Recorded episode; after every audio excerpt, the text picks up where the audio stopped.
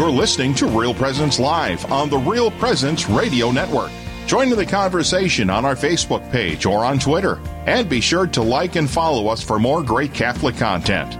Now, back to the show. Good morning again, everyone. Welcome to Real Presence Live. It is three minutes after the hour. This is Todd Tobin. I'm co host today with Father Leo Hausman. And we have on the line joining us is Deacon James Keating from the Archdiocese of Omaha.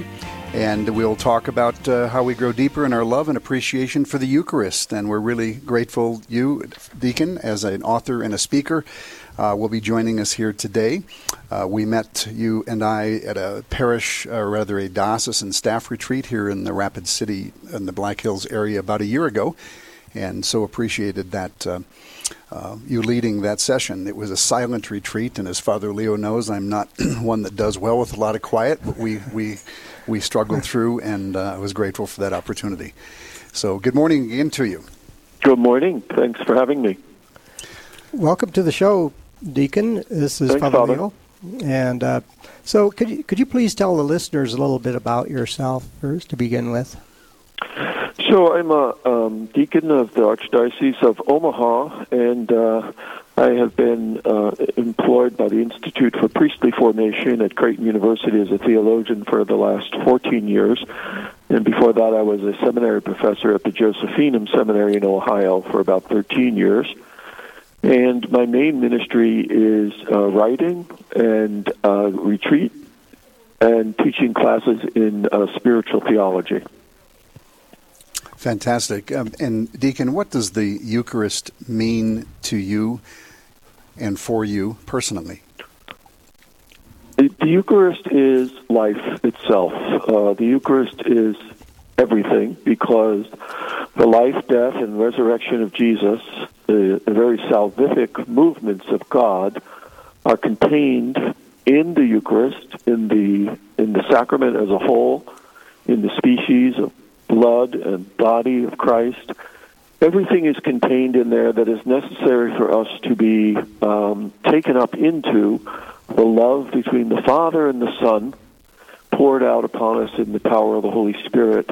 Our very salvation is in the Eucharist.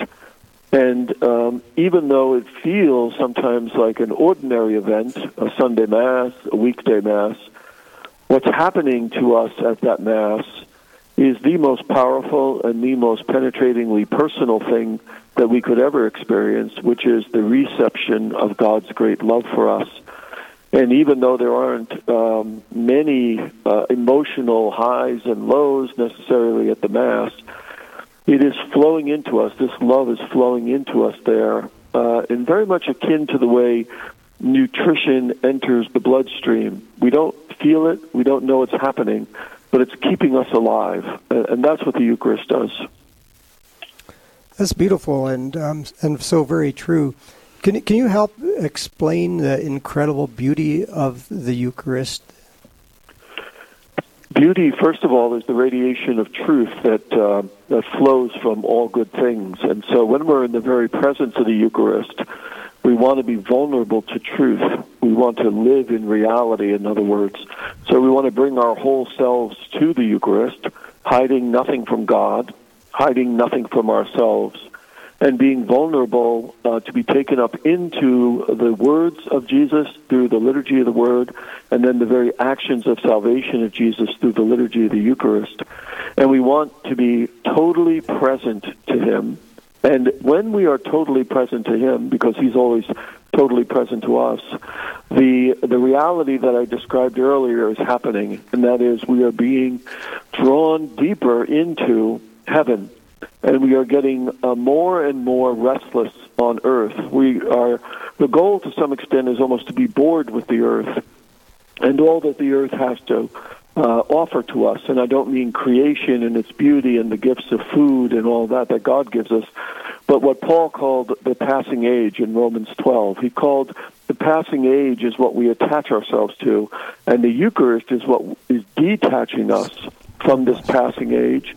So the more we contemplate what's happening in the Eucharist, at its core, which is the most beautiful thing that has ever happened to humanity, God giving Himself to us unto our own salvation through his suffering and sacrifice, this most beautiful thing is being given to us at the Mass, and we are being drawn into it contemplatively, and so we are losing the taste for this passing age, and we are gaining a new taste for heaven itself. And this is what we need to catechize people in into so that they don't think the Mass is entertainment or some type of um, gathering of a an assembly per se, and missing the very point, which is our interior transformation by the power of grace. And Deacon, this is Todd. Uh, how can we learn to fall deeper in love with the mystery of the Eucharist?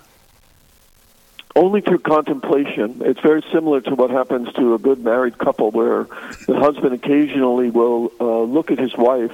Maybe she's taking care of the children. Uh, maybe she's just walking down the street with him. And he will gaze upon her in a new way. And in this new way, uh, he sees her. And he moves from seeing her to beholding her. And as he beholds her, he falls more in love with her. And so what we need to do is behold, uh, as Cardinal Ratzinger once said, behold the pierced one. We have to behold Jesus on the cross regularly in contemplative prayer, uh, meditating on the mystery of his own self gift, that God himself would lower himself uh, into our world and into our limitation and into our finitude. He would lower himself to be with us and show his love, and to allow that to overwhelm our consciousness every so often so that this love deepens and deepens in the same way a husband allows the beauty of his wife to overwhelm him and he falls more deeply in love with her because of her beauty and because of her actions, her virtue. The same with God. Okay, you will be speaking on this topic at an upcoming event called Pastoral Ministry Days in the Diocese of Rapid City. Um, this year is also the year of the Eucharist in the Rapid City Diocese. Uh, could you give us a preview of the message that you think that you you will share with attendees? Allowing them to uh, let the truth of our doctrine penetrate them again and again. We found, uh, you know, to our to our horror, we found recently through the Pew study that so many of our own people, Catholics, do not believe in the real presence of Christ in the Eucharist. Uh, they think it's just a reenactment of the Last Supper. They don't understand that it is His continual gift of self down through the ages, throughout all of time he is making himself available to us so that salvation can be given to us by way of the Eucharist. So the purpose of my uh, presentations will be to underscore once again and lead them into a deeper appropriation that this really is the uh, the life of God uh, with us, His full divinity, His full humanity, the full mystery of salvation is present in the Eucharist and to try to invite people to rekindle that faith. Um, in this age, it's it's very very difficult to um, remain Catholic in our culture if we're not really anchored to the real presence. Yeah, that's um, you know um, really disturbing in terms of uh, the, uh, the, the loss of, of belief, and I, I suppose that that's probably also a kind of a uh, comes from our culture too, where we um, have maybe just a, a, weakness in faith in in many ways, um, and the uh, the mass is definitely at the the center of who we are as uh, as as Catholics, um, and uh, so yeah, it's um, something that, that we certainly um, want to reinstill that that, that faith in in, our, in ourselves and in our families. Um, do you have any thoughts about in terms of how uh, families can um, really strengthen that that that faith uh, in the the Eucharist, uh, a love and appreciation for the Eucharist in within the, the context of the family? Whenever they can they, uh, to visit a church, and hopefully uh, a priest will leave churches uh, open, unlocked more. We realize there's crime, and but to the best of their ability, to leave the Eucharist available to their own people. Uh, and if they can't leave the doors open, at least to have locks that people can have combinations to, and, and bring the whole family for 15 minutes or so before the Blessed Sacrament.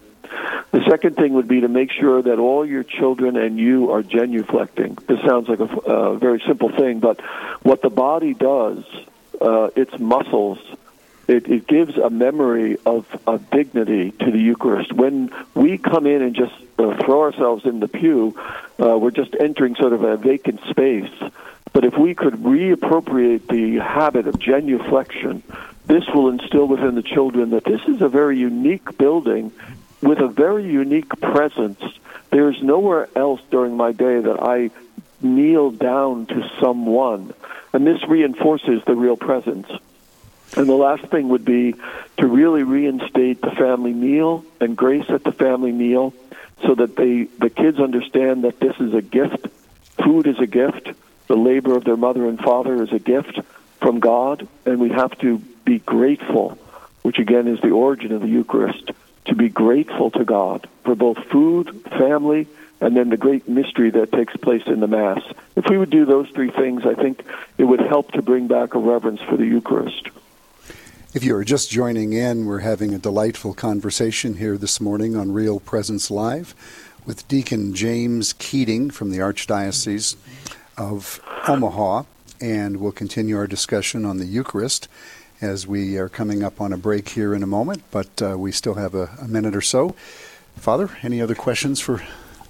for well, uh, yeah, I was just was wondering, um, uh, Deacon Keating, from your uh, from your personal observations, um, do you think that adoration is maybe kind of getting uh, having to come back in, in this present day, or do you think that it's just? Yeah, most definitely. And and the good the good trend is to see that it's it's starting with the seminarians and starting with priests. And as long as priests uh, continue this trend of adoration themselves, then it's going to, uh, you know, through osmosis, if you will, it's going to leach into the congregation themselves because the priest will then be preaching out of his love of the Eucharist, even unconsciously. His communion with the Eucharist will become the center out of which his words in his homily, in the confessional, in counseling, he will have Eucharistic words because he's a man of communion. So the greatest movement I see of hope is the unbelievable dedication of seminarians uh, to Eucharistic adoration, which then will obviously flow into their own priesthood, and then they will be uh, heralds of the Eucharist themselves. Deacon, thank you so much for joining us this morning. It's been a delight, and, and God bless you. Uh, Deacon, I'm sorry? Thank you very much. Have a beautiful day.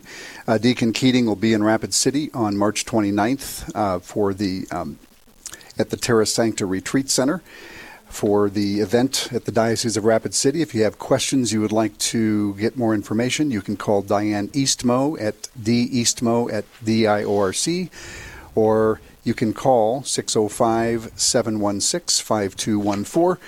And coming up next, we're hoping uh, in the car, we'll be traveling around to uh, the listening area for our 10 minute tour of local events. And later, there will be one of many folks heading to Ash Wednesday today. At some point, you'll be receiving the cross of ashes on your forehead, and we'll find out uh, just uh, what this is all about with Bishop Quinn of the Winona Rochester Diocese. Stay right here, and thank you so much for listening this morning to Real Presence Live. Live, engaging, and local. This is Real Presence Live, where we bring you positive and uplifting stories and share the great things happening in our local area on the Real Presence Radio Network.